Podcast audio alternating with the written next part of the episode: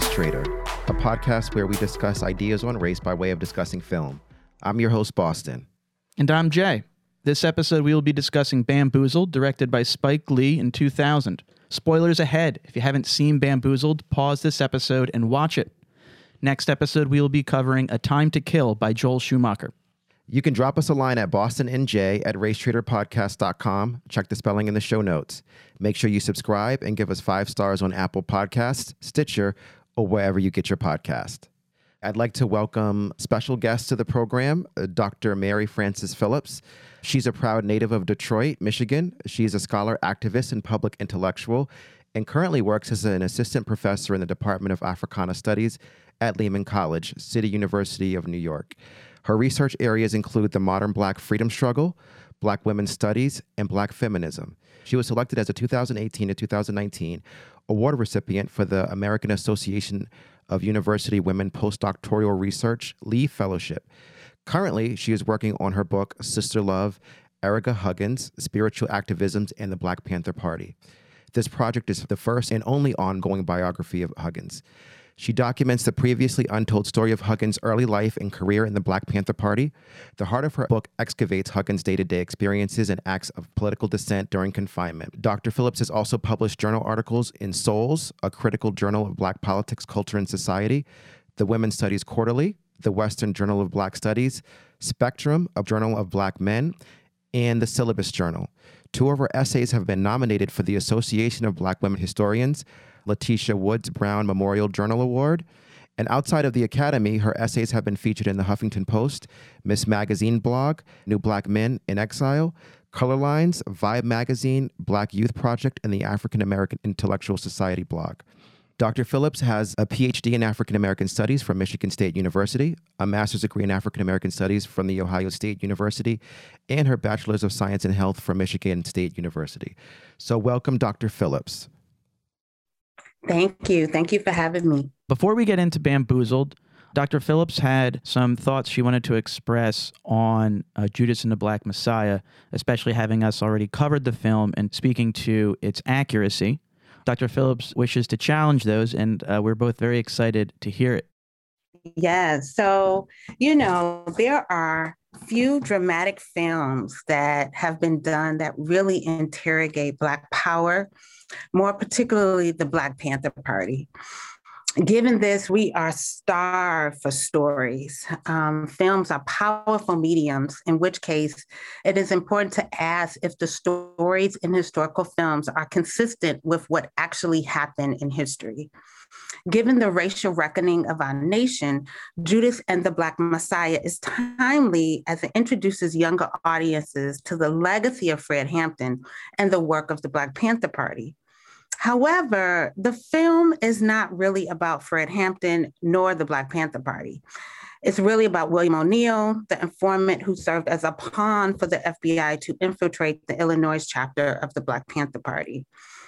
The film's masculinized orientation frames the FBI as having a personal vendetta with Fred Hampton as it lets the state off the hook, and it fails to showcase the depth and varied degrees involved in the racist campaign of COINTELPRO.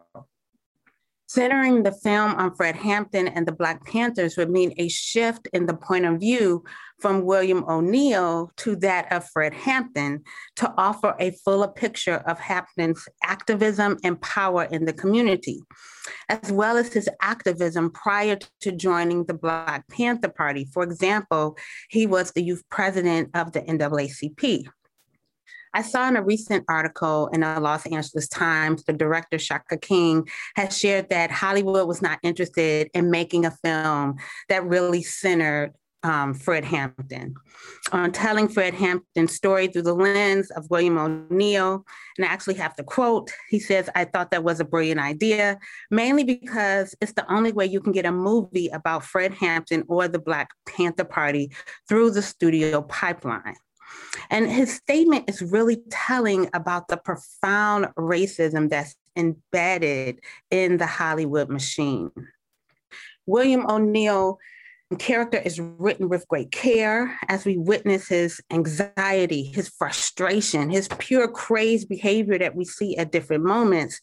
But that same care is not granted to the representation of Fred Hampton or the Black Panthers at large. The Black Panther Party are often misrepresented as violent criminals.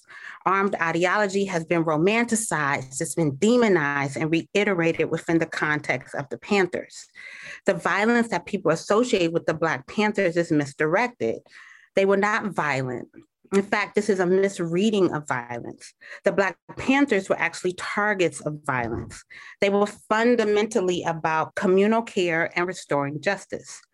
They provided the Black community with resources, education, and tools in which to survive and thrive for the future to come. The Panthers Community Survival Programs only made cameo appearances in Judas and the Black Messiah. We never really see them engaging with the community that they actually served. The film is also missing a lot of context, as it never addresses racial segregation in Chicago, housing discrimination, or the racism of Mayor Daley. Mark Clark, who doesn't make his appearance to the end of the film, as he was the defense captain of the Peoria chapter, um, we don't get no backstory of his life. So, like Fred Hampton, he was too active in the NAACP. Um, and it's also important to point out that the film offers a poor accounting of the Rainbow Coalition. There is no backstory on the Young Lords, on the Young Patriots, or how the work they were already doing in the community kind of came together and how that led to their coalition with the Black Panthers. And gender politics, particularly in the Illinois chapter, is alluded to in one line in the film when Fred Hampton checks William O'Neal for disrespecting women. But we really don't get a real look into the gender politics of the Illinois chapter. Fred Hampton's wife, Deborah Johnson, she later changed her name. Her contributions on her own accord are diminished as she's only identified as Fred Hampton's wife. We learn that she is a poet in the film, but we never get to really hear her own poetry through her own words. The poem that is used in the film is one of the actors, and it reinscribes the values of a white nuclear family, not the practice of communalism in which Black Panther Party members live collectively and raise their children together in the Black Panther Party. In short, Fred Hampton's wife is dimmed as her work in the breakfast program, her mobilization efforts to fundraise for the Black Panther Party are completely absent.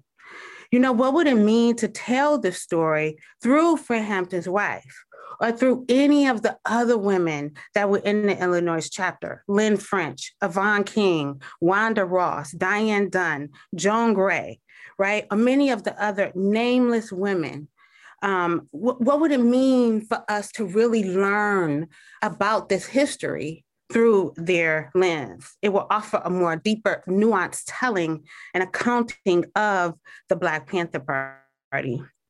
Patriarchal narratives of protection and submission dominate the public perception of the Black Panther Party. And the significance and power of women is often forgotten, written out of Hollywood, popular cultural representations of the organization as well are really very much steeped in these patriarchal narratives.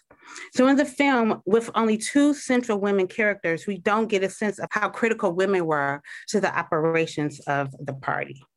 This kind of sums up uh, my thoughts of the film. I was really disappointed um, because, you know, it's a missed opportunity for Hollywood to take us further into the history of the Black Panther Party.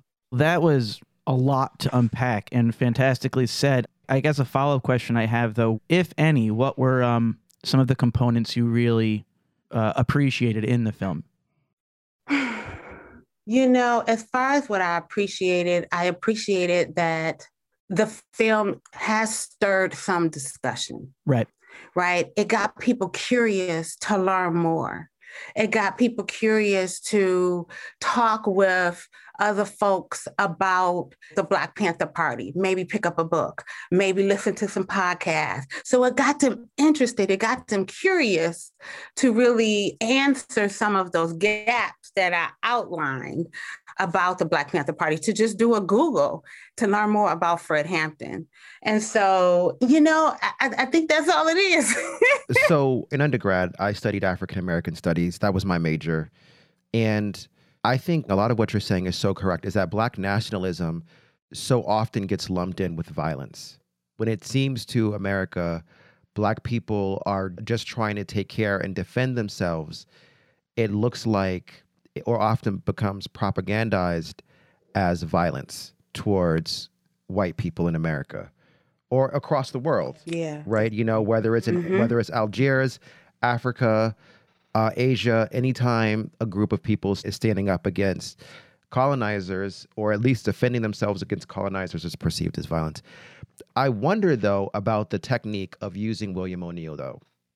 Because it, it, they weren't trying, I think, to do a biopic of Fred Hampton in as much tell a particular point of view. However, they there have been times, not a lot, like I think about Malcolm X, where they did a complete biopic and that it was extremely successful. Do you think there's something about the Black Panthers that would have made a Malcolm X type movie impossible? So let me start with Spike Lee's Malcolm X. The studio, from my understanding, gave him a hard time. Mm-hmm. Funding. So he had to go so far as to find pockets of money, right, by mega million dollar entertainers to help finance that film. That's very true. You know, I don't get the sense based on what Shaka King has said in in several interviews that the studio is interested in making a biopic on Fred Hampton in the same way Spike Lee did. I mean, he basically told us, you know, look, they're only going to make that film is if a person like William O'Neal is at the center of the storytelling, not the actual activist who was doing the kind of in depth community work that inspired, that mobilized, that in which he was able to coalition with other people. To, you know, his work is all about the heart work of the Black Panther Party, right? All of those community survival programs, well over a dozen community survival programs that the Panthers were able to set up to serve their community. You know, they wasn't interested in that. They were interested in telling the story about this black man who is working for the FBI and he is killing, working to assassinate another black man. And the Oscars is today, and it's probably going to take over all the awards because Hollywood is very interested in perpetuating these historic stereotypes of Black people as violent, as Black people as um, subhuman. So many times when we talk about slavery, for instance, the natural retort is, well, Black people helped. Do you find that's the kind of thread line that's also present in Judas and the Black Messiah when we're talking about William O'Neal. Like, well, black people sold themselves, so they're also culpable, as if to say that the rest, the, the whole entire slave trade should escape culpability because black people participated. Do you feel like that's the same kind of through line that they're they're talking about with William O'Neal? Well, I think it's along those lines, but I think that is a problematic positioning to perpetuate in these films, right? Because what's missing is the fact that the state worked to manipulate, to exploit, to trick Black folks. So we're missing the full context of how that came to be. That's what I talk about when I'm talking about Judas and the Black Messiah. It comes off like it was a personal vendetta, not that it was part of this machine, this racist machine, right, that was done to abolish, you know, not just the Panthers, but it was many other organizations that COINTELPRO worked to demolish. I totally hear what you're saying with that, almost like moralization, making an institutional issue and pivoting it to being a personal issue. Actually, uh, Boots Riley, the director of Sorry to Bother You, critiqued Spike Lee's Black Klansman for a similar thing, kind of pivoting the issue of police as more of a few bad apples versus how the history of the institution of police uh, has played out, especially in America. I hear what you're saying. And to go a little bit back on all of the points you were making initially on this film, and, and it's not to diminish any of them, I would say that, though, to include everything that you outlined is also more the role of a documentary, which we are in desperate need of, or if they did something like, uh, you know, a mini series on HBO where it wasn't a film. Like, you're correct. There's plenty of scenes where they could have communicated, you know, the complex ideas in which you speak to and which we're deprived of uh, in certain moments that are missed opportunities.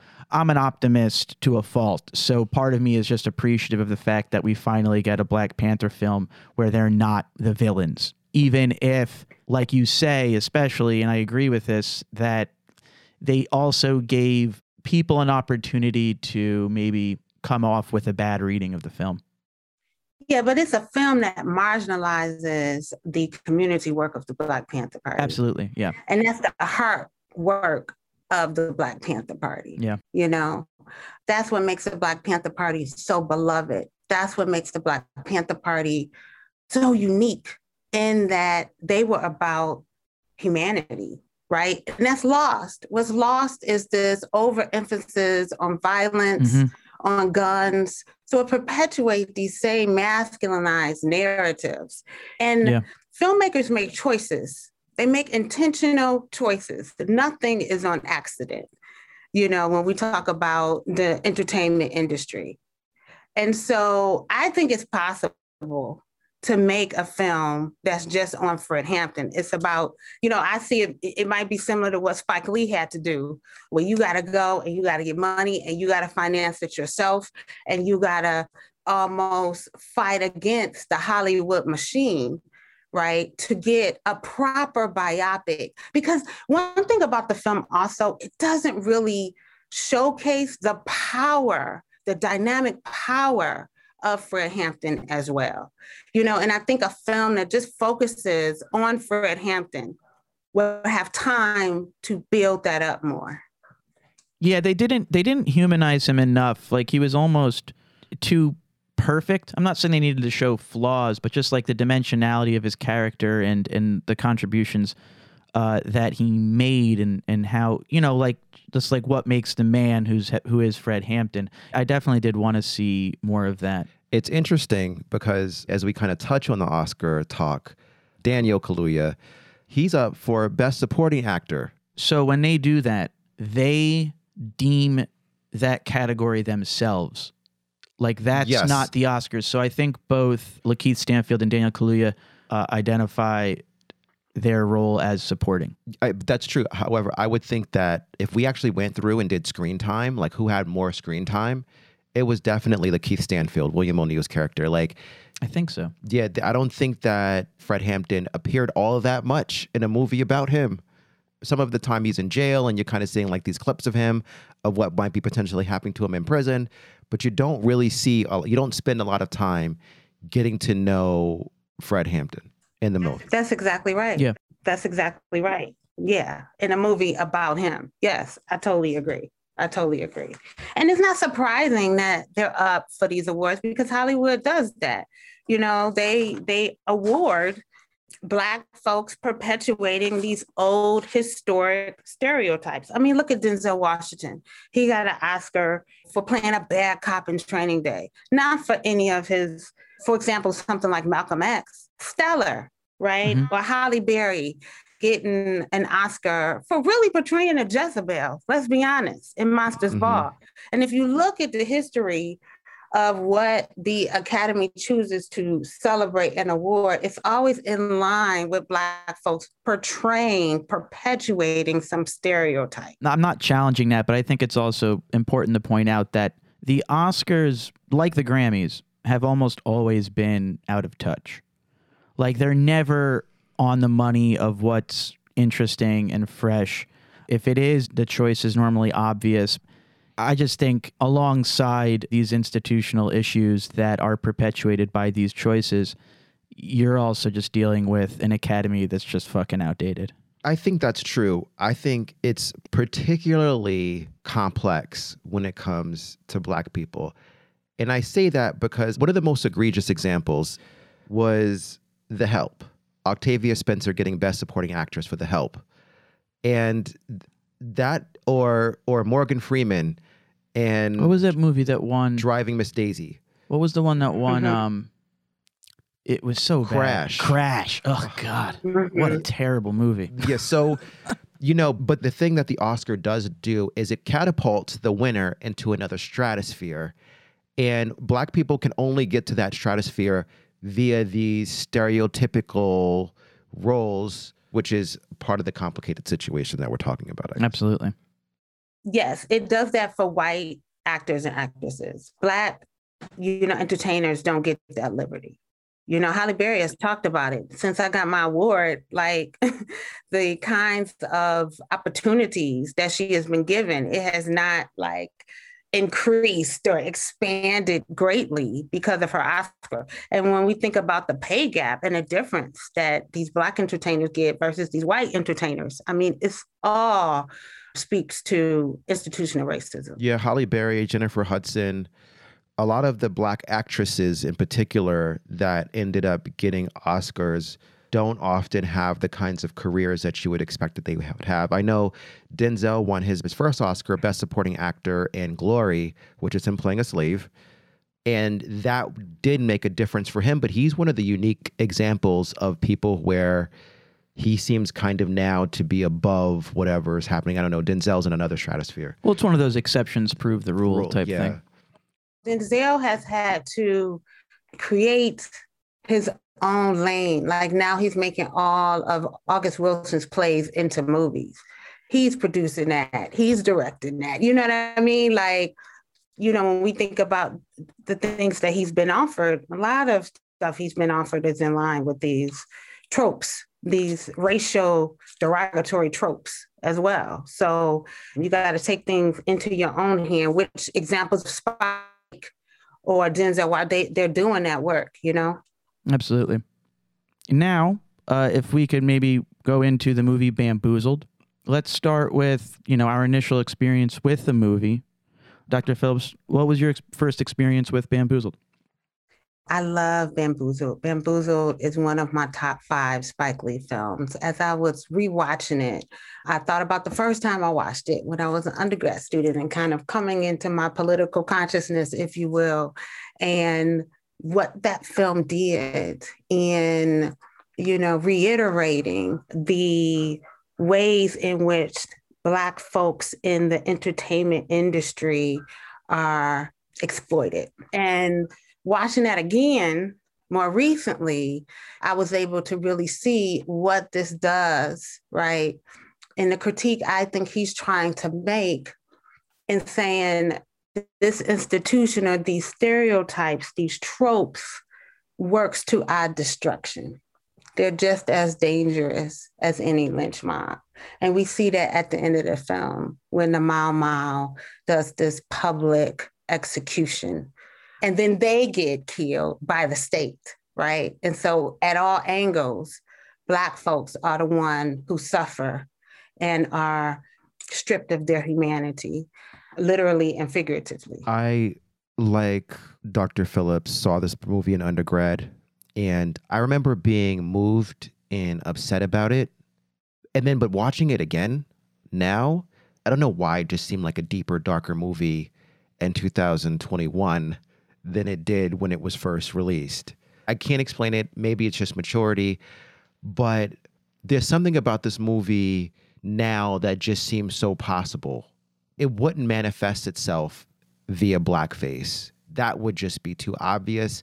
But what continues to surprise me is how many people still test the concept of blackface even in modern America, like every other day, I feel like there's some politician. We were having a discussion earlier about the model Tyra Banks, who had experimented with blackface on her show in some kind of strange way. It's just so amazing how it's a concept that is knowingly offensive, but one that just refuses to go away. There was the whole Drake thing where Drake was in blackface. Like Yeah, there's Pusha T called him out for it. yeah, like there's so many times where it still becomes an like an ordinary part of the lexicon. People are still having antebellum parties and showing up in blackface in 2021, which is nuts to me. Like Yep. the idea that this concept is past, it's not accurate. It's so present and it's it just felt so real to me. Yeah, I saw this movie also. I guess so. We all have seen this movie in undergrad. I saw it like on IFC in the middle of the night, and I just couldn't take my eyes off it. I came in at like 20 minutes in, and then since then, I've seen the movie Network, and just appreciated all of these references and legacy it brought to uh, satire. It's also in my top five Spike Lee films. There is the message and the satire, which I want to get into, of course, but I also want to touch on just as a film and like how many boundaries it pushes and how experimental and how successful it is at doing it. You know, so I'm watching this movie again for the first time since, I don't know, like 20, 15 years. And the way, you know, because it's shot in digital film, but then it's contrasted with when they show the actual minstrel show they produce in 16 millimeter. And the way that the music running throughout, the music doesn't stop until they do the actual minstrel show when like the movie takes on a different life. And how unique it is. I can't think of a movie that's done it this way. Like I've never seen it before. I think it speaks to Spike Lee's um, willingness to constantly be experimenting with the camera, constantly trying to find new just ways of telling a story. And they don't always land. Like, you know, you and I, uh, Boston, have critiqued like how awkward the ending of Jungle um, Fever. Jungle Fever was. But it's exciting to watch. For example, just right in the beginning of the film, I loved how the camera was put on that wood board that they tap dance on in the beginning and like how that positioned the angle to do the classic Spike Lee walking shot. But uh, I was really taken by this movie on on many levels. I think that Spike Lee put it all on the line here in his what I call his middle finger to Hollywood. Um Definitely. like even telling the story of blackface, which I didn't know at the time about how it was burnt corks and really forcing the actors and actresses to go through like it wasn't like they showed up on stage and it was just blackface right? They went through the mm-hmm. real process like everything was made to actually go through the process seeking out the videos of past performances of people who were in blackface showing them on the screen to show how particularly intricate it is to the DNA of America in some of the interviews I can't remember where I heard it he had asked Disney for the Mickey Mouse in blackface and Disney refused to turn over that part of the film. They didn't want to show the Mickey Mouse in blackface mm. cartoon. So it's interesting artistic decisions by Spike. Yeah, and you know, I really like that he showed that whole process of what it meant to put on blackface, right? As black folks, darkening your already black skin, widening your lips, right? This exaggerated portrayal of blackness that was used to support the institution of slavery. You know what I mean? And so when we see him doing that in the film and playing that out, and then he has all of the minstrelsy characters there, you can't help but to think about what does that mean in this moment today in 2021. Well, it's yeah, it was this Right. necessary decision that just revealed the absurdity uh, and and the Yeah. darkness of the situation, and it also shows the human applying this facade. I know that based on watching the special features on the Criterion edition, that uh, they did the cork the initial few times that it shot in the film, but they stopped doing it because it actually hurt so much. Like Tommy Davidson was saying that it like physically was abrasive and it just like hurting his skin. It, it just prevented his skin to breathe. And after initially learning to do it that way, they, they found a less abrasive version of the makeup so that it wouldn't uh, hurt them. But yeah, they had to go through that almost like ritual to kind of put themselves into this really uh, fucked up space that is blackface. What did you think about the Delacroix character? You know, I saw someone who was struggling with his blackness. I saw someone who was struggling to work at a TV studio that was deeply rooted in white supremacy, who would not hear him, not hear his ideas. I mean, he comes up with this idea, the very racist idea that he think is is not gonna go. You know, Michael Rapaport's character is profoundly racist. And then it, you know, it becomes this huge success. And then you see his inner turmoil in it. And I love how Spike Lee kind of plays that out with his relationships with the black memorabilia. I mean, he almost come to life and torture him in so many ways. But Dr. Phillips, Michael Rapaport's character, he has a black wife and black children. I don't, I don't understand how he could be racist. Oh, he's profoundly racist. I mean, come on. you know, I mean, this is part of, you know, I mean, he tries to use that to say, but everything he says, everything he does is racist. I mean, he he believes that blacks are subhuman. And so, you know, while he's trying to subscribe to an idolized version of blackness. I mean, it's it's insulting. It's so insulting. I found it interesting that they had Paul Mooney play Delacroix's father, mm-hmm. right? A very political comedian who I love. Oh, he's, he's fantastic. Um, but if Spike Lee was doing something in that moment, you know, when you see Delacroix's character, you know, who's struggling with his blackness, and then his father, you know, so it's a different dynamic going on there as well. And then you see Michael Rapaport is, I mean, he's just whew. going to uh, Paul Mooney's character. I think Delacroix's self hatred was kind of more of a subconscious mechanism taking place. My reading on the relationship between uh, him and his father was that he saw his father as someone overcome by maybe too much pride, like cutting off his nose to uh, spite his face and never moving beyond Chitlin circuit and never transcending that space. And he saw his father, I think, also as bitter which I think Paul Mooney, you know, expertly plays and probably is very self-aware of.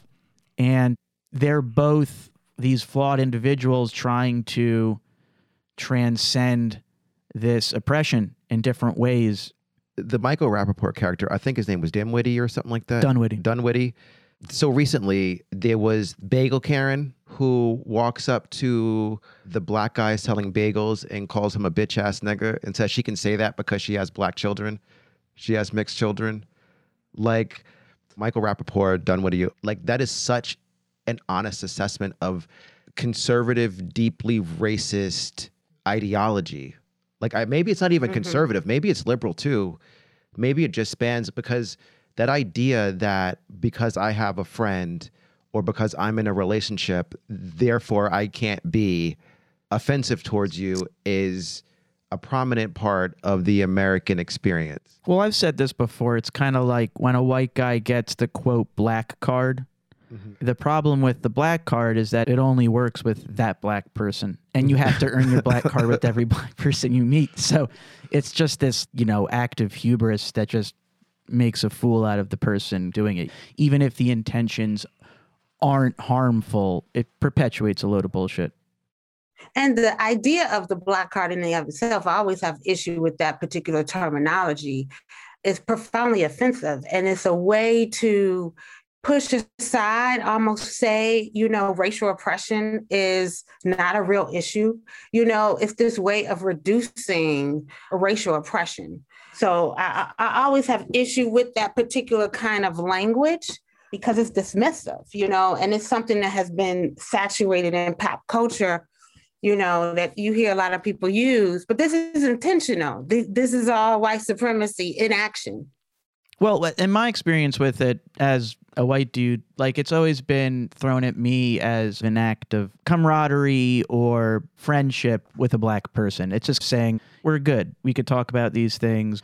I see that you respect me. It's like, a, it's almost like a, an olive branch, so to speak, in terms of my experience with it. Yeah, I get what you're saying. I just wanted to ma- make sure I point that out because I know a lot of people, you know, use that, and I, I get that. Um, but but I I think it's part of something deeper. You know what I mean? That's that's profoundly problematic. Well, it kind of goes to you have to earn it with each person. It's like to assume that oh, because one black person is okay with how you discourse doesn't mean that every other black person communicates in the same way. So you, just just like any other individual, you have to come at them and understand and learn uh, what their expectations are and who they are. Mm-hmm, mm-hmm. And let me also say, you know, with um, Michael Rapaport's character, just because he has a black wife and black children, you you still do not know what it means to be black in America. You don't embody blackness. Yes. You know, and so I see it as another way of not taking seriously the issues that affect black and brown people every day. One of the really impressive things about this movie, too, I think, is how Spike Lee still finds way while dealing with um, these heavy subject matter uh, to incorporate humor. And I think one of the funniest dark circumstances is when MC Serch, part of the Mau Mau's, is complaining that he didn't get shot uh, at the end of the film. Like it's the irony is, uh, you know, speaks volumes and was such a perfect form of satire. Yeah, no matter how black a white person thinks they are, they're still really far from Yeah. being black. Yeah. You know, so Mhm. The complexity of that joke just it lands so well. Yeah, and for me, it was um, Spike Lee's way to show how white privilege plays out. Absolutely. You know what I mean? And it was brilliantly done. It- it was a nice allusion to the ending of Network as well. I'm curious about the difference, I guess, in form. And this is a conversation that Jay, I know we go back and forth with a lot. So you have Bamboozled and you have the actors within the film. You know, obviously it's a movie about blackface and they're playing blackface. And my thinking about that is they are seeing black people in the way that they want to see black people in these exaggerated forms and dancing around, performing in a particular way. That is how a lot of white people want to understand black people. When Jay and I go back and forth about Will Smith, although I am trying not to blame Will Smith, he's doing the same thing. I think minus the blackface. He is performing in an exaggerated way that white people understand black people to be that also is not offensive to them. I don't see it that way. And when I say Will Smith, I'll preface this by saying The Fresh Prince of Bel Air, the television show. Yeah, I just think like to me, I feel that I mean to put it uh, really flippantly, you're just mad that you're Carlton Banks. But I I think that Will Smith was very much being himself. I think uh, you know even in his rap music, he was a much more palatable, family friendly version. He didn't curse. At the time of the Fresh Prince, Wu Tang was on the rise and things of that nature. Notorious B.I.G. But I just think that it was part of what made the show interesting was an upper class black family, maybe a little richer or on the same level as the Cosbys, but now contrasting with the more ghetto or the more just urban Philly where he came from. And that contrast, how they both learn from each other. Like one of the reasons I don't see Will Smith as cooning is because I was able to watch that show one because my parents were conscious of what I was watching, and my, my mom has like no patience for uh, bad language, but she really did respect and enjoy uh, the Fresh Prince. So I was allowed to watch it. It was kind of an in. Like one of my first experiences with hip hop personally was uh, Tommy Boy Records comps, where I had like Boom Shake Shake the Room with uh, Fresh Prince and Jazzy Jeff. So I was very familiar with it and saw it as a portal into appreciating and understanding the black community. I mean, I attribute the Fresh Prince for getting me into Malcolm X. And, you know, if I was just hearing about Malcolm X through history courses that I took in my uh, public education, I would have thought that he was a black nationalist who was too violent and not as intelligent as Martin Luther King Jr., which is often the pivot that takes place uh, because, you know, MLK is used as a holiday to make sales at, uh, at uh, retail shops. So, there's a lot of um, positivity that I my experience uh, with the Fresh Prince provided me in terms of uh, getting introduced more to the black community when I didn't have that opportunity. Well, what I see Boston as saying is, you know, when we think about a show like The Fresh Prince of Bel Air, that is one of many examples of Black entertainers being limited to stereotypic roles. And what I hear the conversation is saying is look, there is a lack of diversity of dramatic, nuanced images. And so we are constantly, so when you have these actors in this industry, in this racist industry, you know, they're just trying to survive, they're, they're trying to work. And so they are often perpetuating these historic stereotypes. And that is not to say, like you say, Jay, you know, I learned about Malcolm X or I learned about what have you, you know, but it's still marginalized. you know what I'm saying? They play up these stereotypes as well. In terms of representation, diversity of roles, like you know, going back to our Oscar talks and things of that nature, I'm not challenging any of that. We need more. I think that we have made some progress, but I, I agree that it is not enough and it, it's not finished and it's a constant work in progress. But when you critique the sitcom, I think it starts to be more just a critique of sitcoms in general. Like, pull back from race. If you just look at sitcoms across race, like, sitcoms have always been limited, lowest common denominator humor, mass appeal, and have almost always, more often than not, I would argue, just to throw a number out there without any research, 80% focused on buffoonery. Now, I also think that sitcoms came probably from the history of like minstrel shows and then vaudeville. Like you look at the Honeymooners and the, I forget the main dude's name, but like he was a complete and utter buffoon. And you know, you look at uh, Homer Simpson and The Simpsons, like a complete idiot. And that's part of its humor. And you look at Big Bang Theory, and it's just kind of like lowest common denominator jokes on what a nerd is. And as like a fellow nerd, I think it misses the mark. And I just don't think that sitcoms have ever been known for nuance, with a few exceptions. Uh, I think in the 70s it started getting darker, which uh, that's not a racist pun, I mean in tone. Although, interestingly enough, in the 70s is also when you finally start to again see, since Amos and Andy, black sitcoms like The Jeffersons and Good Times and things like that. So I think it's more a critique of sitcoms, and I do agree that that does perpetuate these issues. But I think it's more to the nature of what a sitcom is. But I don't think you can ever take away race.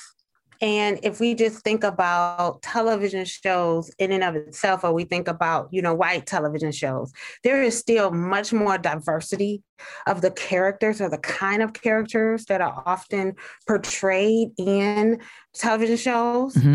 Uh, than there are for Black entertainers in Black TV shows. And so, because we live in a system that is very racist, you see that played out in television shows, particularly with Black folks. It's much, it's much more diversity with white TV shows. They get to play all kinds of characters that Black folks don't get the liberty to play. That's totally true. Like, for example, I heard that. Um, have you seen the show Insecure on HBO? I have. Yeah, like uh, Boston and I are particularly big fans of that show, and I forget. I heard this on a podcast. I think it was on How Neil Feel, but they said that there was a, a man who had a similar idea to the dynamic of Insecure that both incorporates drama and humor and is uh, more transcendent in terms of how those shows operate and was essentially like Insecure, but more with a male main character, not a female one. And they just said, now nah, we already got Insecure. And even uh, Dave Chappelle, you know, he dealt with the same thing as he's communicated in his recent stand up bits with how when he initially went to HBO, with um, the Chappelle Show, which ended up being one of the biggest successes ever.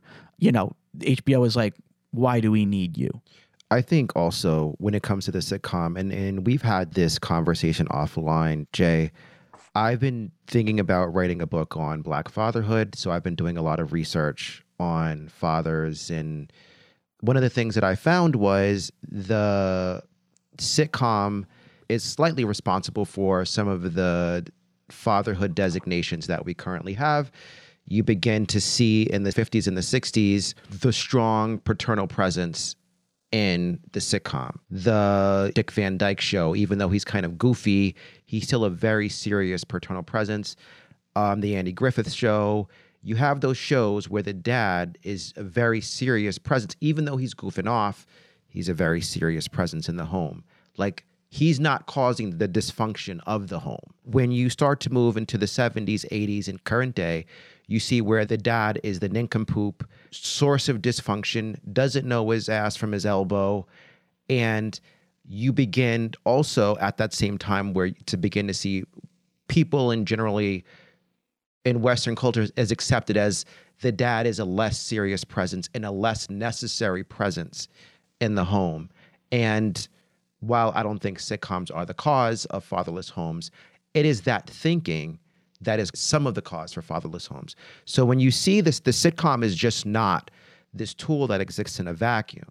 There are very intentional decisions that are being made that have an effect on broader society. Absolutely, absolutely. And Patricia Hill Collins talks about these images that we often see, these historic images, as controlling images, right? Because it works as an ideological justification to maintain Black oppression.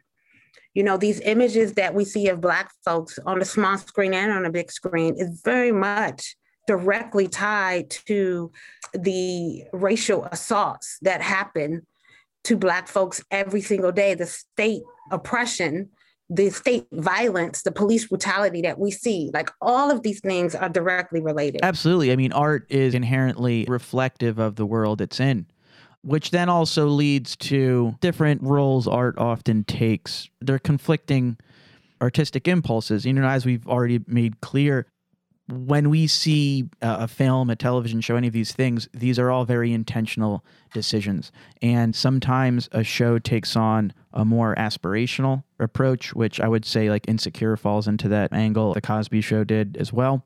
There's often ones that's just you know framed as I just want to have a good time. I just want to have fun. I think like Jamie Foxx when Spike Lee attacked his show that was on uh, UPN along Robert Townsend's The Parent 'Hood you know, he was just like, we're just having a good time. We're just having a laugh. So that's often buffoonery. And then there's also, you know, the austere, unflinching realism, which depicts something maybe like in Moonlight or in 12 Years a Slave.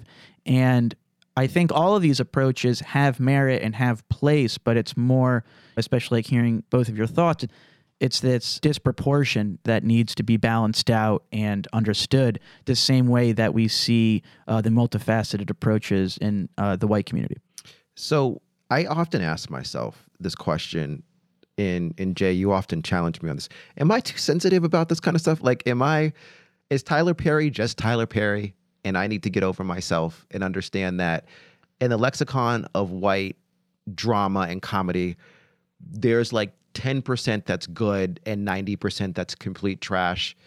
And that same concept or those same numbers are going to exist for black people as well. Tyler Perry should exist the same way Adam Sandler exists. In essence, and I pose this question to Dr. Phillips, are we just too sensitive?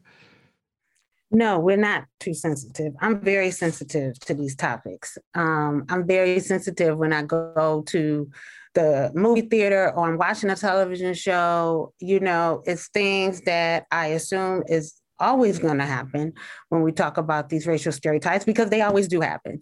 And so I don't think you're too sensitive at all. I think Tyler Perry knows that he is a Black man working in a racist industry and he has to build his own empire. And so, and he's very conscious also of the fact that I have to employ us because no one else is going to employ us. So you see him, you see Spike Lee, you see Denzel Washington being very intentional about putting Black folks behind the screen, putting Black folks in positions of power to greenlight projects, you know, because it's certainly not enough of that. I don't think you're too sensitive at all. With Tyler Perry, who Spike Lee was very critical of until recently, they've made peace. You know, the agency, like you said, Dr. Phillips, in which he provides and the space in which he provides people to manifest their own ideas in the black community is fantastic. You know, the other thing is, is like Tyler Perry, outside of how he employs and creates those spaces, I would say represents a portion of the black community that normally is more apolitical it's a part of the community that doesn't necessarily approach things from a uh, institutional or a sociological level. And they normally take on things um, from the moral side the religious side. You know and it makes sense because those are components to the human experience that maybe we are in the most control of and how those things are. And it becomes you know you, you start getting really easily in the weeds when you start exploring things on an institutional level you know these are very big macro problems that manifest in a whole multitude of ways that are very difficult to parse. I mean it's kind of why we have this podcast. So i think that it's a complicated issue but i think tyler perry it, despite maybe spike lee's criticisms is at the very least doing way more uh, good than he is harm. I think his films, by and large, are really bad. You know, I don't like the idea of a black man needing to cross dress to be able to make a living. I feel like the backlash he gets for cross dressing to me just comes off as latent homophobia. I don't see it as an issue. And I hear this a lot. Like, there's a lot of conspiracy theorists amongst like uh, black friends of mine who've shared like Hollywood's making him cross dress. Like, I think that was his own choice. I think he uh, he enjoys it. Like, and that's totally fine. Yeah, well, I, I think it speaks to the symptom of the industry being so racist. I mean, that's that's how I see it. Okay. You know what I mean? And so I see it as the way in which we're marginalized, we're stereotyped, and you know, we oftentimes have to portray roles that are indeed problematic. So, are you saying that the Madea character is problematic? And and if so, how so? Well, I think Madea is complicated. Yes. I think Madea is complicated because I do think there are moments where he tries to, you know, give her moments of agency. She is moments where she's talking to other women in her family and she is instilling the teachings of self-defense or speaking up for yourself or not letting someone just treat you like nothing. But the Madea image in itself, I think, is in line with these old stereotypes and really gets to the same kind of thing, the, the same kind of thing that we have been talking about.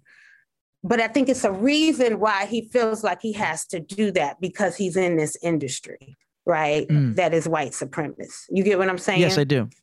Robin Williams does something like that in Mrs. Doubtfire, which is a classic kids movie, but it's done very differently. It's, How is it different? The character of Mrs. Doubtfire was very classy, organized, brought structure to a place that didn't seem as if it had structure. I think that Madea has these tropes, but largely is a black man playing a mammy figure which is very different. It's a difference with more than slight distinction. You know, like I think it just speaks to white privilege and it's the trappings of white supremacy, as Dr. Phillips is saying. Like I just think it's what despite either party's intent, it's kind of how it plays out. You know? but but I think I think structurally it looks a lot like the W.E.B. Du Bois being Spike Lee and Tyler Perry being kind of like Booker T. Washington. Like he's kind of learned to survive and thrive off these images and build an institution that employs black people whereas spikes has made these films and had these opinions but it's not clear what spike's physical legacy is going to be after that where tyler perry actually has a studio employs black people on a regular basis he's built something uniquely black institution that will survive long after him. Well, let me say this Tyler Perry wouldn't be here if it wasn't for Spike Lee. You know, Spike Lee really opened so many doors um, for future Black filmmakers to come behind him. And I think Tyler Perry understands this, and I think he knows this.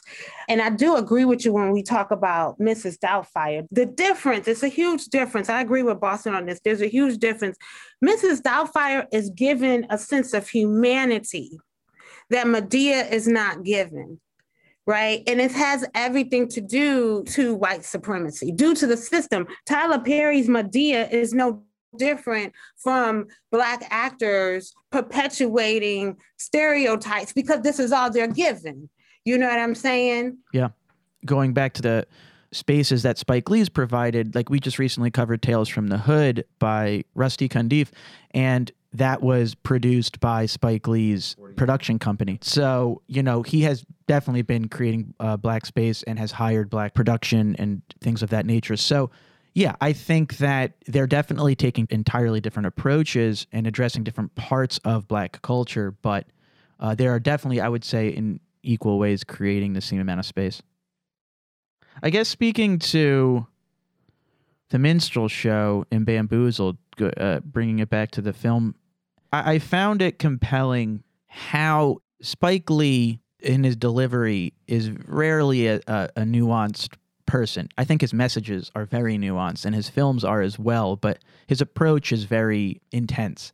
And I really loved the attention to detail and the respect he gave the black performers within the minstrel show. In a weird way, the satire and message that is embedded in this film allowed Spike Lee to pay homage to his people's history in a way that also held a critical lens simultaneous. Like it's a it's a, a tightrope act, but you know, um, highlighting the love of Savion Glover's talents and incorporating him in, into this satire. You know, I think what makes this film as powerful as it is is that he put on an expert minstrel show. Did you guys see see that as well? And what were your thoughts like when when watching these parts of the film? When I first saw it, I think my anger clouded my ability to understand the message that Spike was trying to convey. So I just was angry, right? I was just mad. This thing happened and these people went through this thing and how dare these people after as watching it as like a fully formed adult, I felt the tragedy of those people. I just really felt heartbroken for the actors because I know how incredibly talented they were. To have to go through that just to be able to perform an art form that you love and how sad that must have been for them and the weight that they must have bared. I remember being an undergrad and they had this World War II, Black World War II veteran who was a cook.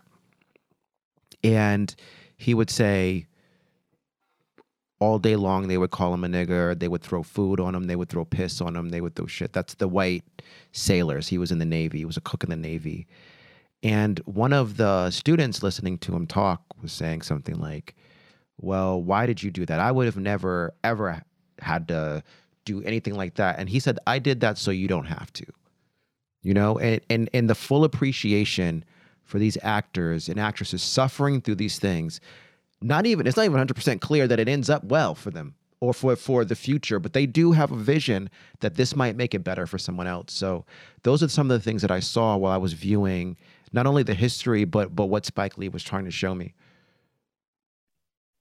And I think that's what makes the film so timeless because it gives that inside look on what the exploitation that these black entertainers endure what that does to or what that could potentially do to us as a people and the minstrel show is with us everywhere. I mean, he critiqued pop culture as well. I love the scene where he calls Tommy Hilfiger out. yeah. I almost forgot. For his yeah. exploitation. Yeah. Mm-hmm. Well, it was interesting too with those commercials with both the bomb and the Tommy Hilfiger thing. Cause like this show, I think predates Chappelle's show by two years. And it, it was weird watching it again and being like, man, it just felt like the proto Chappelle show in terms of the satire that they brought to the culture at large. Yeah, I mean that that film, I think it's always going to be relevant, you know, because you know I'm repeating this again, but I can't say it enough. How deeply racist our nation is, the entertainment industry is, and how we think about the limited roles um, that Black entertainers are offered, that's what makes the film so timeless. I mean, we see blackface minstrelsy all the time. When I was watching it, I couldn't help but think about Noam Chomsky's manufacturing consent and the way that that thesis of his begs people to be aware of what you take in. I mean, um, William Burroughs also addresses these things in Naked Lunch. We take in so much, especially now, hence the maintained relevance of this movie more than ever due to the internet and constantly being connected and carrying these things on our phones always with us. That no matter where you land in terms of your viewpoint and perspective that you bring to the table, if you're not paying attention to your diet of content, you're fucked. Like Spike Lee begs these questions. You can't not walk away from this movie challenging everything you've taken in prior. Is that kind of like uh, uh, in the Boondocks when Huey spends 24 hours watching BET and his mind goes mush? Do you remember that episode of the Boondocks? Yeah, yeah. You're like, be careful what you take in. I also see it as Spike Lee calling a viewer to think critically. Mhm. Think critically about what you are consuming, you know, and I teach that to my students. I mean, I want you to watch whatever you want and you can enjoy whatever you want, but I want you to think critically about what you're watching, right? What are they telling us? What are they trying to tell us? What are they communicating? What are you taking away from it? Don't be some zombie to just take everything at face value. You got to think between the lines, think about what's missing, think about the gaps, right? Think critically about your watching so you can be informed. Absolutely. On a historical level, I was watching. There's like a the making of this movie. It came out like almost a year after in 2001. And this film critic, his name is Stanley Crouch, uh, a black man. He said minstrelsy was on their way out when the Civil War ended, but when the black people came into it, they revitalized it because they danced extremely well, they were funny, and they could sing well. It's as though they came and reinforced the bars of the cage they were in, their talent, and that's the irony of it which then made me think of there's a quote um, by Lewis Hyde who had a thought on irony being irony has only emergency use. Carried over time, it is the voice of the trapped who have come to enjoy their cage. I like that. I have an issue with Stanley Crouch saying that because he's not taking into account the system and he's blaming the victim. You know what I mean? And so it's not he's not looking at the full context. I hear that. What's interesting though is when I when uh, on that same documentary that was the making of thing, Jada Pinkett Smith, her interpretation of the film was that in our modern society, Spike Lee is asking the black community to take responsibility in the decisions that they make, uh, especially now when they have more agency, you know, obviously compared to then but Spike Lee never forgets, I think, the institutional strictures that these responsibilities exist within.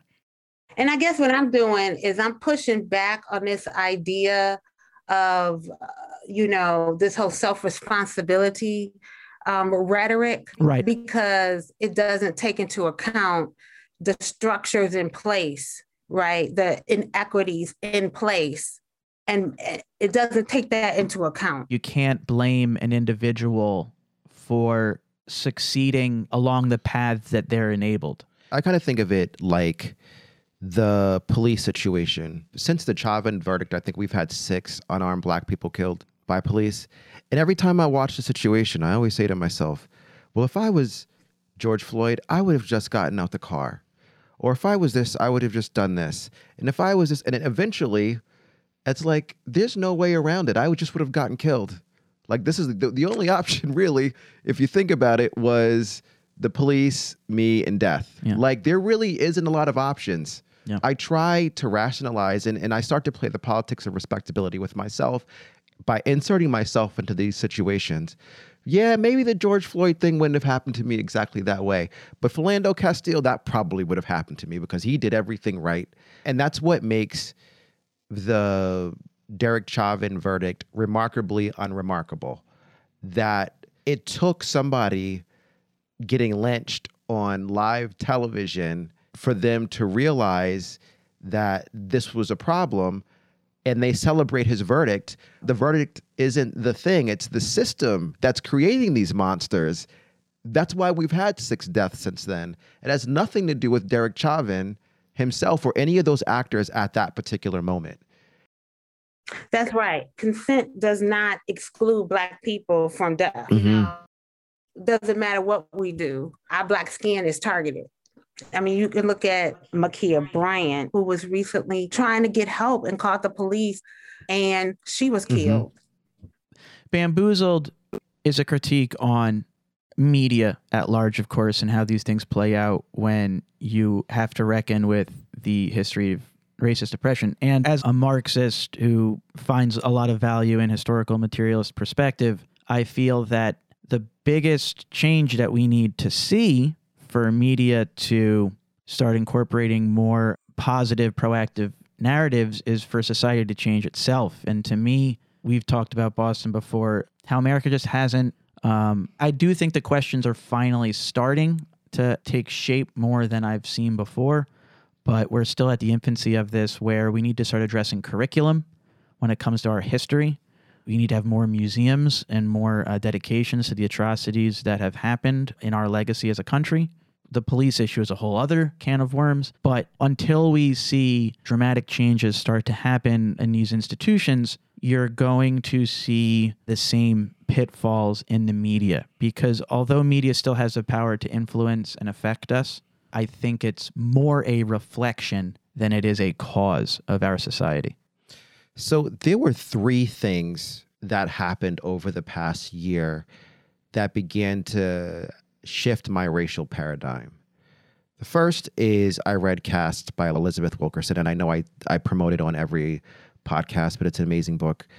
The second is I took a trip to Hawaii.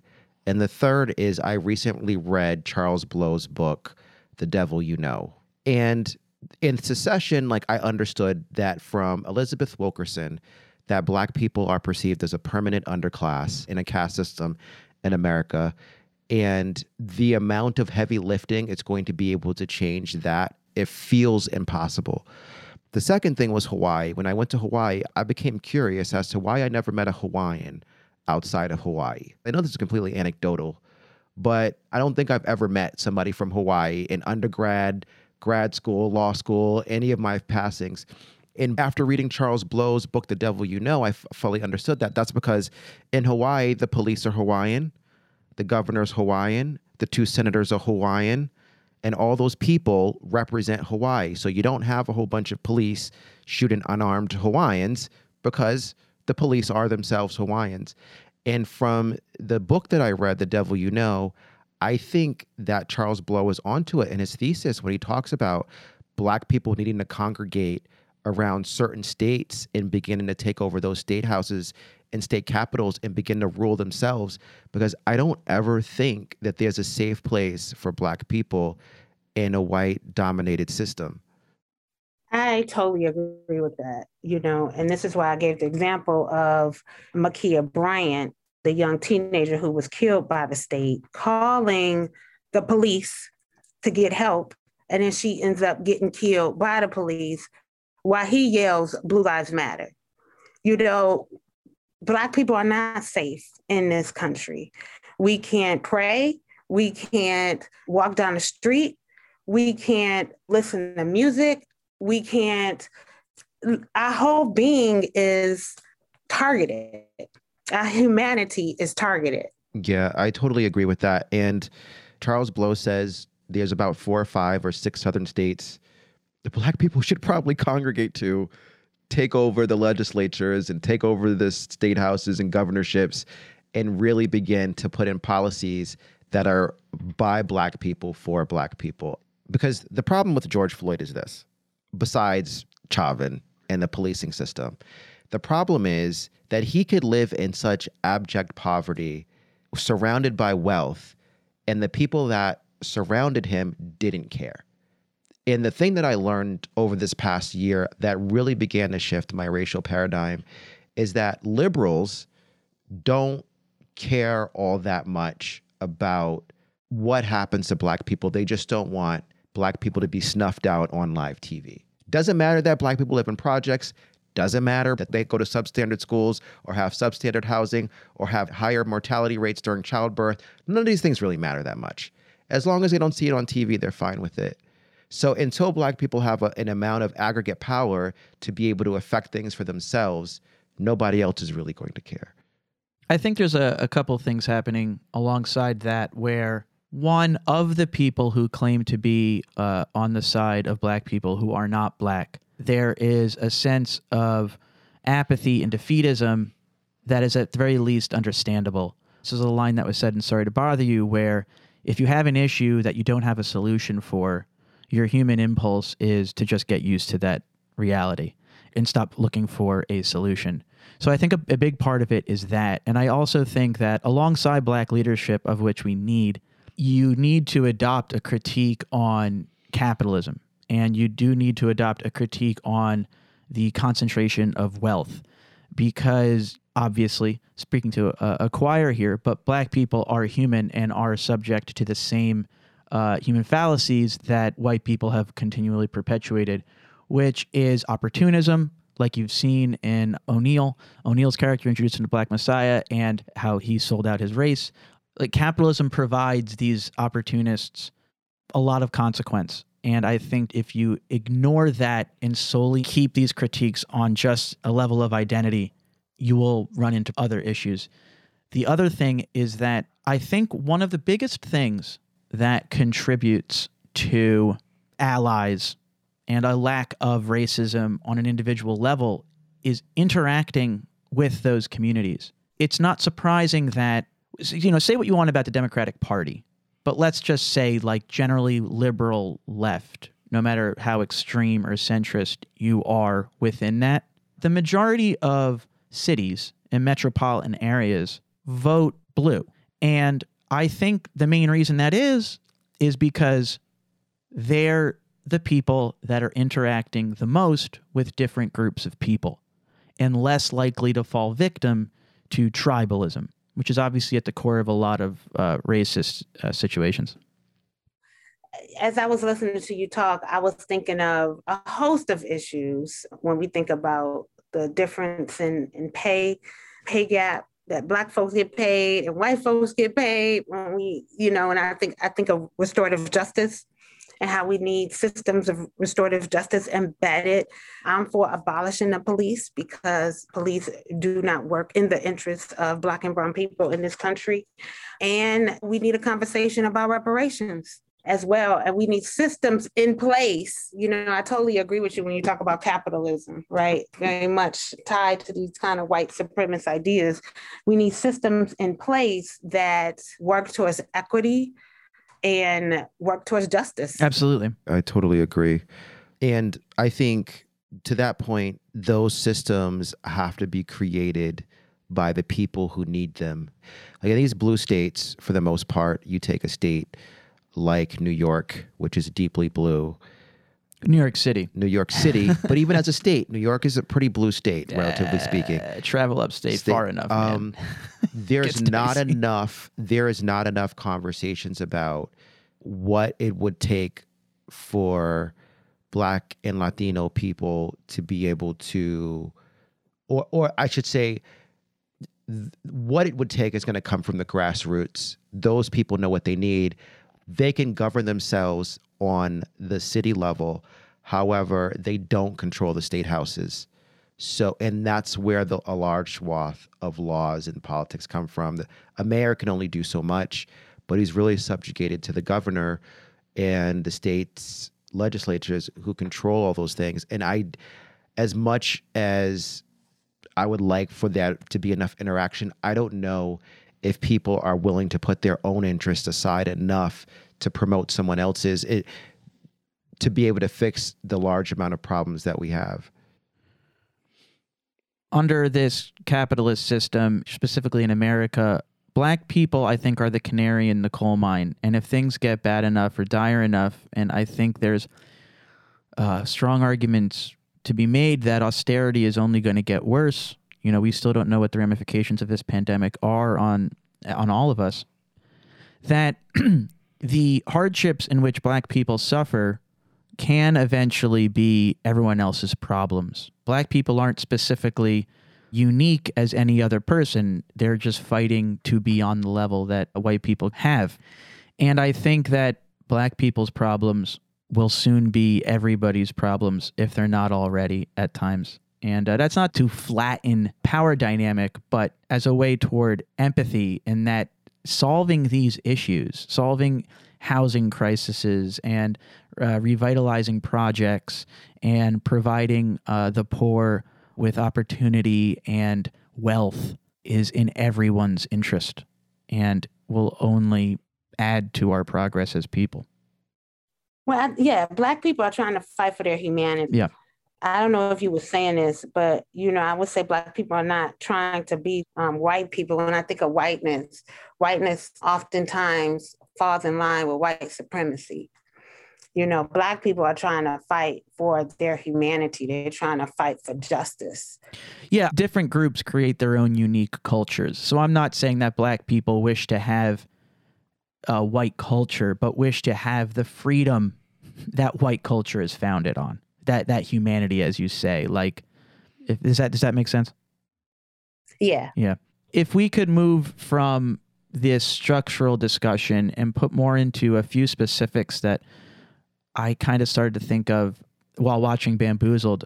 I had I had a, a conversation a while back with uh, a black friend who we were talking about the Wu Tang Clan, and I was saying how it's one of personally my favorite uh, rap groups. I would say that Enter the Thirty Six Chambers is just yeah, it's a, it's a gem of mine. It brought, you know, I think Wu Tang had a lot to do with bringing out the black nerd and their love of comic books and uh, and, and kung fu movies and things of that nature, which uh, I definitely connected with and saw myself in. And one of my favorite of the nine Wu Tang members is Old Dirty Bastard, and his story is truly heartbreaking. And I said to my friend when discussing this that my love of Old Dirty Bastard is you know, to put a, a, a an inaccurate number on it, like twenty percent racist. In that I am looking at this sad story and being entertained by it. Now, like I come from in terms of like what type of uh, art and content I am drawn to is more on the darker, more on the unflinching, uh, satirical, uh, abrasive uh, music, and like you know, Old Dirty Bastard captures all of that alongside like the funk and stink of James Brown and things of that nature. I think, you know, there's a lot to respect and appreciate about him. But then I thought about that James Baldwin quote that is made at the end of Bamboozled, which is people pay for what they do and still more for what they have allowed themselves to become, and they pay for it very simply by the lives they lead. When Old Dirty Bastard was sent to prison for wearing, I believe it was because he was wearing a bulletproof vest on stage, which is just an absurd reason to go to prison, anyways. Let's that's a whole. uh, We don't have to talk about prison right now, but the point is, when he was in prison, you know, he had this persona that people in prison obviously also knew, and you know, people would spit in his food and just dehumanize him constantly. And, and I'm not talking about like the COs and, and the state structures within the prison system, but the actual prisoners themselves were calling him out, testing his credibility, and all these types of things. And he, there's like an interview with him. You could watch it on YouTube if you're interested, but it's it's absolutely heartbreaking to see how broken that those experiences uh, were to him. And then in a similar way, and I don't really have to communicate much to this because it's still such a hot topic, but you know, Kanye West's meltdowns and breakdowns and how social media has just like a vampire sunk his teeth into his own misery and kind of through surrounded by sycophants kind of perpetuated these um, hardships. So yeah, it's just, you know, I think uh, alongside these structural issues in which we were talking, uh, Bamboozled speaks to these uh, very sad uh, personal legacies. Do you think Old Dirty Bastard could exist in 2021? Yeah, I think we have him in like Young Thug, and I think we like I think a component like you wouldn't have Old Dirty Bastard, you wouldn't have Young Thug, you wouldn't have. There's a legacy in which like JPEG Mafia. There's a legacy in which he operates. So something's fascinating, very different though, it's because Old Dirty Bastard uh, on his album had like a food stamp card with his picture on it, His welfare card, yeah. his welfare card with his picture on it, which is so much cooning. I I don't know. It's it's also a fuck you though too. Like there's power in subversion as well, and I think on I think Old Dirty Bastard aired more on that. Uh, Listen, I'm not saying you're wrong, and like Dr. Phillips has said prior in this podcast, everyone's allowed to take in and experience the content in which they do, but they should be aware of what's going on. You know what I mean? Yeah, I, I you know, I would agree that ODB is critiquing the system. He's critiquing that system by putting his welfare card on the front cover, on his album cover, right? Because the history of the welfare system is one of exploitation, is one of violence, is one of abuse, where Black folks are dehumanized. And so he's speaking back. Yeah. And in a similar way, JPEG Mafia, who's, you know, at this point, like hip hop has become so niche that there's now a much more vibrant underground than there ever was. And JPEG Mafia kind of exists in that silo. And on his album that came out in 2017 called Veteran, he's, you know, he's, a, he is a veteran. He put his veteran card as a tribute to Old Dirty Bastard and also highlighting a whole other issue, which I thought was really profound. This is a question that I'm going to ask Dr. Phillips because I'm still wrestling with it in my own head. I guess the question is when does the politics of respectability become accusatory of cooning and buffooning? Or what is that line? Yeah. You know, like, and I find myself struggling with it all the time. You know, like, there is Soul Plane, which is cooning and buffooning. But am I am I playing the politics of respectability by saying that? And to add to that, when is it cooning and buffooning, and when is it black people being proud of their own culture and having fun? Um, okay, so I'm trying to understand a question. so are you asking me how does the politics of respectability play into historic stereotypes of cooning and buffooning? Yes and no. So as a person who who's pretty sensitive about the way the media portrays black people, like sometimes I see things and I'm like, that's cooning and buffooning. But somebody might say, well, you're just playing the politics of respectability. You just want black people to always appear a certain way. Black people have a diverse thought process and they should be allowed to put anything that they want out. And to provide an actual example to communicate, I think what Boston saying that we've had a discussion on. Boston was on record initially saying by thinking Tiffany Haddish just isn't funny. Then Boston saw Tiffany Haddish in Bad Trip and saw the wonder that I would argue is Tiffany Haddish. I was always on the side of Tiffany Haddish being funny. I just think she has a lot of charisma and presence in her humor. So I think, correct me if I'm wrong here, Boston, but that's a good illustration of where these thoughts come from. Yeah, like so the girls trip was the first time that I really saw Tiffany Haddish and I thought she was just really crass, unfunny, and cooning and buffooning, right? I thought that's kind of what she was doing. And I see Bad Trip and I said, okay, she's funny, she's delivering some lines, she's getting into her character. Even though her character is kind of strange, when does the line of politics of respectability kind of cross into is too critical, I guess, of the cooning and buffooning and not allowing black people enough chance to experiment with who they are? Okay, so so let me say this, Boston, your critique I think is a fair one, but know that these actors are working in a system that does not see black humanity. Mm-hmm. Right. Right. And so they're not allowed a range of diverse characters to portray on film. They're not given the liberty to create the kinds of characters that brings that kind of humanity because of the system that they work in. Th- those are my thoughts when I hear you say that. I think it's okay to say, look, this particular image is problematic because what I see there is a buffoon. But it's a reason why you see a buffoon there because of the system of Black entertainment that doesn't value Black life. But I guess my challenge to that, Dr. Phillips, is are you saying that Black people should never take on buffoonery as an approach to comedy, or it's just that the harsh reality that institutionalized racism creates is that it's always going to be this complicated issue in which we're speaking to? I'm saying black entertainers are taking what they are given because they're trying to eat, they're trying to survive, they're trying to thrive. Oftentimes, that means that they may have to portray you know, if it's the image of the buffoon or the image of the mammy, like we talked about in the help, or if it's a Jezebel, you know, we can we can name all of these tropes that we see all the time. We see them in commercials, we see them in billboards. Black entertainers are trying to eat in a system that's profoundly racist. That's what I'm saying. They don't have a choice. They're not given diverse characters, nuanced, dramatic roles to play. They, they don't have that liberty because of racism. That's what I'm saying. That actually helped me answer the question because it's not the actors, it's the system.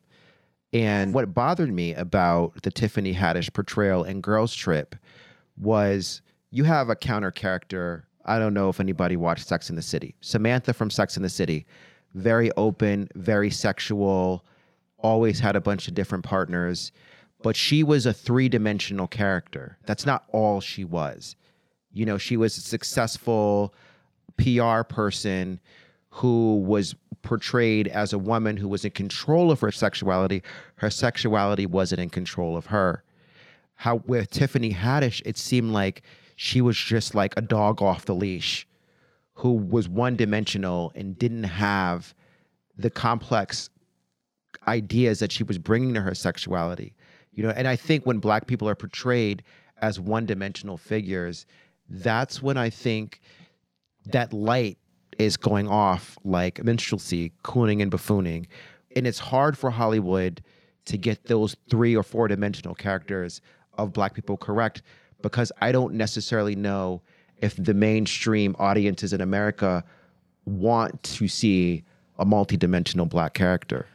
The main message I think Bamboozled's communicating is to be aware and discuss and critique what you are taking in. One of the reasons I believe that I had a different take on the Tiffany Haddish thing uh, earlier than you did before seeing Bad Trip is I heard her hour plus long interview on the Champs, which uh, Neal Brennan and Moshe Kasher ask her about her story and how she started and uh, the amount of trauma and pain she overcame. It's a heartbreaking story but it you know it provides a dimension in which you speak. I highly recommend anyone who's curious to listen to it. You know, so I I had that going in, like I sensed her charisma and what she was putting into it. I think your your struggle, Boston, is black folks aren't given three dimensional character, and that's part of the critique that Spike is saying, that I'm saying, that we are unpacking in this discussion. When you compare these black entertainers to these white entertainers, you see a huge difference. You see more roles, you see more nuanced characters that you you don't see black entertainers getting the opportunity to pr- portray. And so Tiffany Haddish is a great example of that. Just the limited availability, you know, that that's in the industry. It's problematic. Any questions for us? Any things you wanted to comment on the movie? No, I think this has been a really rich discussion and an important discussion to have with the Oscars happening later today. Yeah, well, let's talk about that. Early on in the podcast, we ended up cutting it out because I don't think my ideas weren't uh, fully formed yet in having this. But there was that initiative with the Oscars, like it was like a, a type of quota thing that movies would not be considered for the academies if they didn't meet a certain quota of inclusion of minorities. And they had the whole list of various levels of oppression. And, it, you know, it was like a checkbox uh, type of issue. And my critique was, you know, I, am a graphic designer and a, a fine artist. And, and as an artist myself, I feel like this initiative while it may have good intent, sounds like a very um, white liberal solution to a problem that's really not going to uh, resolve much.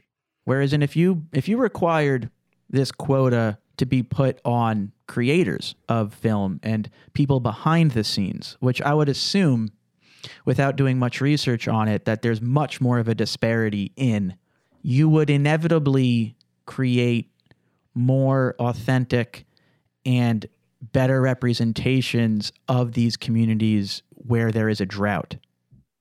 You know, these quotas don't mean nothing if black folks have to subscribe to playing problematic images, you know, in TV and film. Yeah.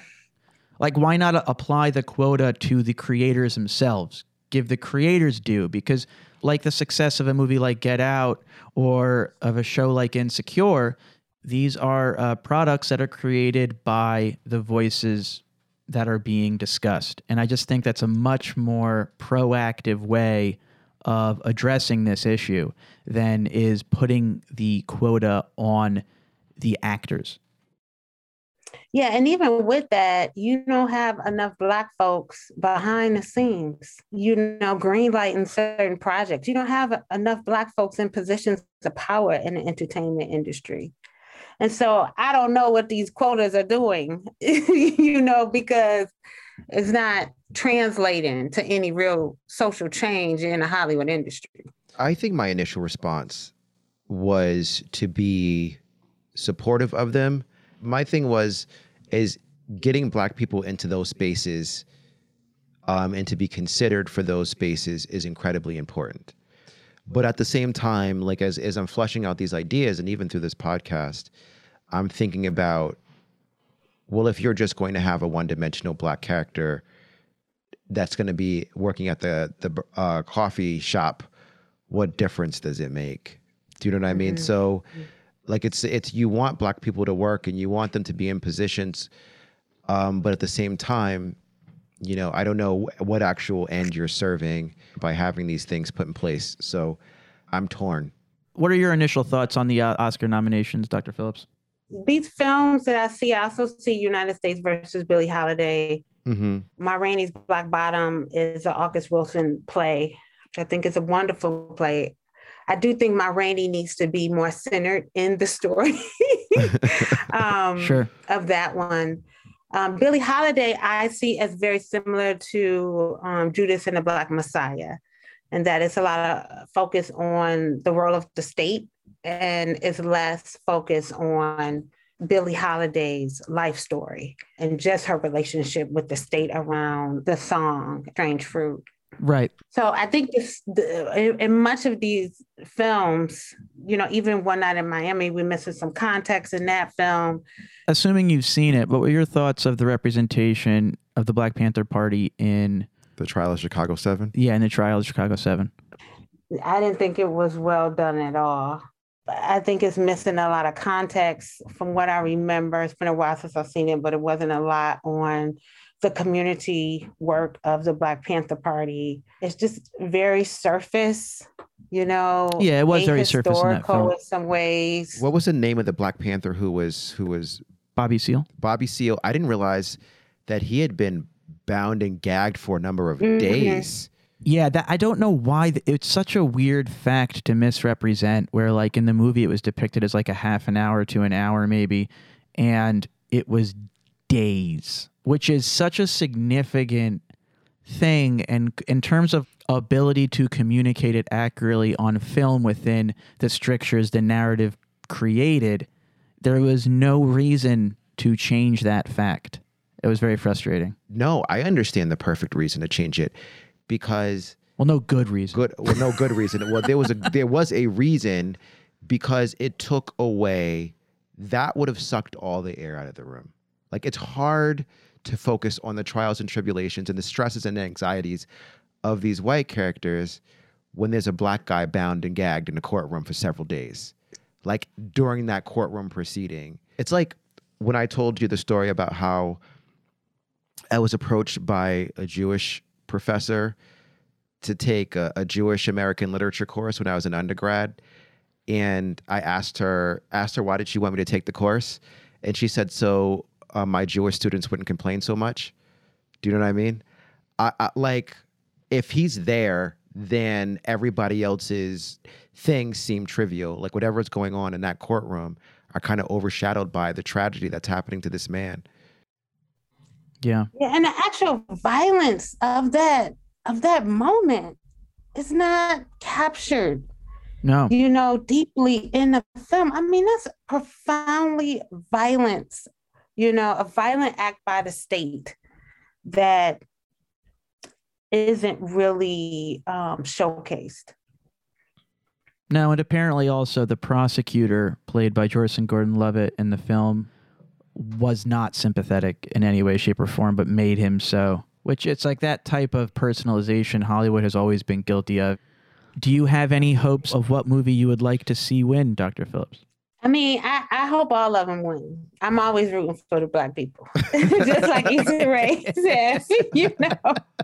And so I really do hope all of them um, get an award. I'm just troubled with the kinds of images that get awarded that they choose to celebrate. But I do indeed hope everybody black that's nominated wins. Well, folks, I think we did it. Dr. Phillips, it has been great having you on. If there's ever a, a movie you come across that you would uh, want to cover again with us, we would, you know, love having you on again. All right. Well, thank you for having me. This was a wonderful conversation. Uh, thank you. Thank you for coming on. Again, you can drop us a line at bostonnj at racetraderpodcast.com. Check the spelling in the show notes.